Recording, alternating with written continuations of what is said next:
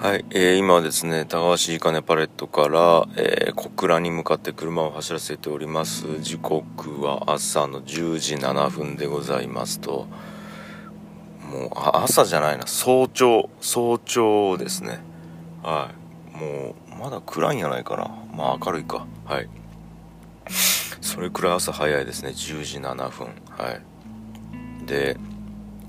まあ、小倉向かってるっていうことはあのファンファン北九州の収録に向かってるんですけど、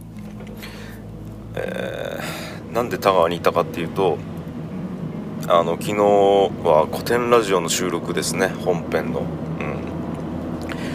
ん、で武則天ですねまたの名を側天武功なんですけどもこれまあ中国史ですかね、うん。えー、中国のその統治の歴史というかその皇帝がどうやって国を統治してきたかみたいなその国の政治の話がありましてそこから、まあ、どういう形でその部族天っていう人が出てきてというか出てくることができて、うん、でその人がどういう振る舞いをして最後死んでいったかっていうところまでの話を、えー、昨日聞いてきましたと。でまあ相変わらず面白いですねなんかその構造理解的なそのえー、中国の国っていうか政治っていうのがなぜこうなあのなぜじゃないなどういう変遷をたどってきたかっていうその国の構造的な話プラスその土台に乗っかって不足点っていう人の人間ドラマですよね、うん、これがなんかねまあ深井さんちょっと本編中でなかなかいい例えやなと思って言ってたんですけどその麺とソースの絡み合いを体験してほしいみたいなこと言ってたんですけどその構造とヒューマンドラマの。いやこれなかなか言えて妙だなって思ったんですけど、うん、あまあ全然期待してもらって、はい、それに応えることができると思いますっていう内容の話だったんですけどでまあね不足点の内容がどうこうっていうよりは僕はもう本当に古典ラジオを聴いてずっと思ってることがあって、まあ、それは人間って何のために生きてるんやろうってことなんですよね。うん、で、えー、特に中国史とかって超優秀な人たちが完璧な国を作ろうとしてきた歴史でもあると思うんですよ。うん、っていうことがまあ今回特に分かるんですね。でもちろんこれってねいろんな国でやられてることじゃないですか。で国レベルじゃなくて本当発明家もそうですよねなんかいい世界を作ろうとしてやってるし、えー、ビジネス家というかなんというかうんと起業家だったりそのね何かビジネスやってる人ももちろんそうなんですけど何かこう社会にとっていい、えー、影響を与えようと思って活動してるとでもそれがいくらねそこで最適解を出しても失敗に終わったり無意に終わったりむしろ逆効果に終わったりしてで崩壊することがあるうんでかと思えばそこに、えっと、新しく出てきた人はその全システムのバグがあったおかげでそこに新システムで出てくることができたりとかするってなるとその滅びたことが良かったりするわけですよ。ってなると,、えーと、滅びた時はダメだなと思っても結局じゃあ一周するとそこで滅びてよかったってなるわけですよ。うんでその中にはもちろんね悪いやつも出てくるわけですみんなね社会を良くしようと思ってるわけではなくて悪いまあ悪いのね定義とかもちょっと言い出したきりがないんですけどまあ現代の価値観で言うと局地的には悪いやつだと言われかねないやつも出てくるわけです。自分の利益のためだけに人をバンバン殺したり欺いたりする人も出てくるわけじゃないですか。でもそういう人がいたからこそそれをまたね、えーと利用してなのかあの意図的なのかね無意識なのかで利用してでそこでまた、えー、て言うんですかこう素晴らしい人が出てくるみたいなことがもう繰り返されてるわけですね。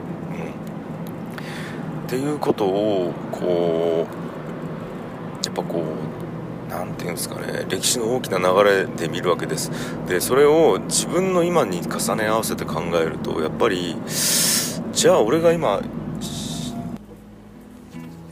なんか一回電話かかってきて切れましたけどじゃあ俺が今あのー、なんすか？社会にとっていいと思ってやってること人に対していいと思ってやってること正しいと思ってやってること正義感でやってることっていうのがその人だったり自分の周りのその集団であったり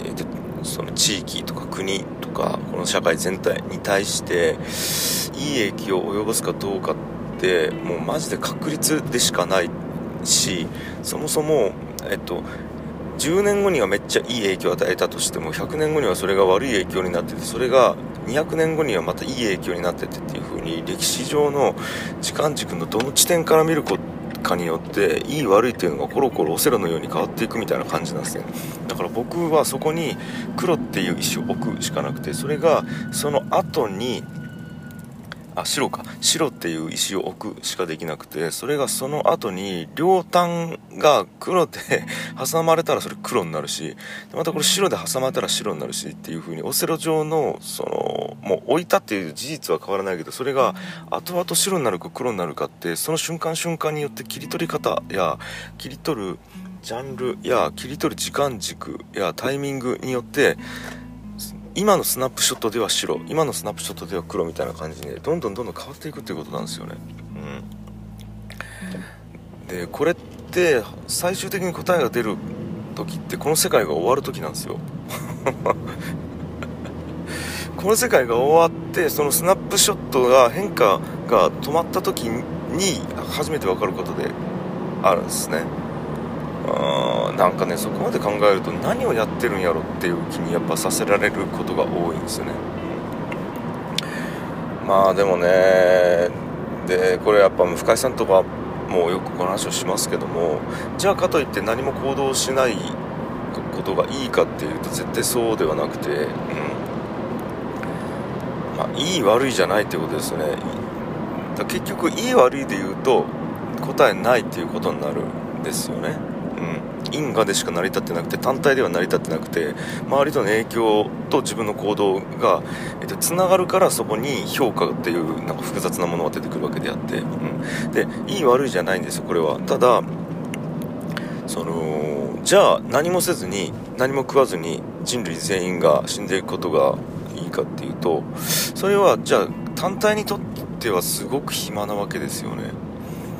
うん。だからこれ僕がね子供の頃からよくいろんな人が言ってる言葉で人生所詮死ぬまでの暇つぶしなんだからっていう言葉があると思うんですけどこれまあいろんな人言ってますよね。なんか当たり前のように。でこれっていやそうは言うけど暇つぶしの中で成果出すために生きてるやろ人間はって思いながらうんそれは極論やろうと思いながら聞いてたんです当時は。うん。でもね歴史を勉強した後にもう一回この言葉の意味に立ち返ると本当の意味で暇つぶしでしかないんじゃないかっていうことが実感として入ってきちゃってるんですね。うん。で僕なんか1個前か2個前かなんかで言ったんですけど目をつぶるとほとんどのことがないのと同じだみたいな話をしたと思うんですよね。こう体に体感として感じうるそのえー、感じることができる痛みとかうまさとか寒さとか以外のその、えーと、頭でしか認識できないもの例えば褒められてるとかけなされてるとか辛いとか悲しいとかその感情なんていうかね、えー、事実を事実として受け止めてそれによって感情を動かされる系の出来事ってあるじゃないですか。幸せとかもそうかもしれないですね。それって目をつぶればないのと等しいなあのなないなと等しいなって話をしたと思うんですけどもなんかそれと同じでこの僕のやっている活動自体社会にとっては目をつぶれば何の価値も意味もなさないことなんじゃないかっていうことをふと思った時に一回ものすごく寂しく虚しくなるんですよ。ってかなったんですけどもまあ逆に考えると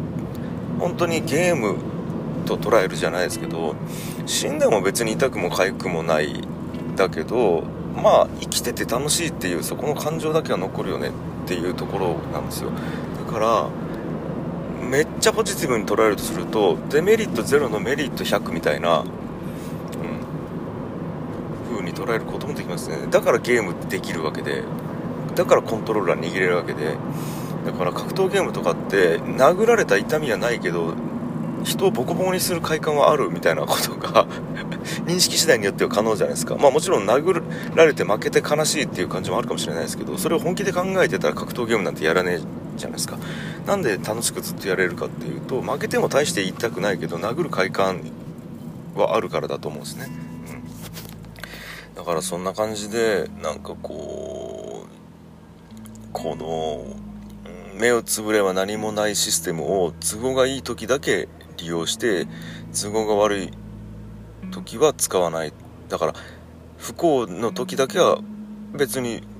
ね目をつぶれば何もないよって思って幸福の時だけはあ本当に幸福だって思うことができたら超便利だなっていう風に使えるなって思ってる感じですね。うん。だから現実とかどうでもいいんだったら便利に使った方がいいよねって感じです。この感覚。ちょっと伝わるかな。もうなんかそういうのを実感として感じてきちゃってるのでやばいなって思ってる感じです、はい、まだ理論上だけの空想の話だったらよかったのかもしれないですけども徐々に実感を帯びてきちゃってるので僕の実生活にそろそろ影響を及ぼす可能性があるんじゃないかと思ってる感じです。はい。まあこれがいいのか悪いのかそれは僕が決めることじゃなくて歴史が決めることでしょうね。はい。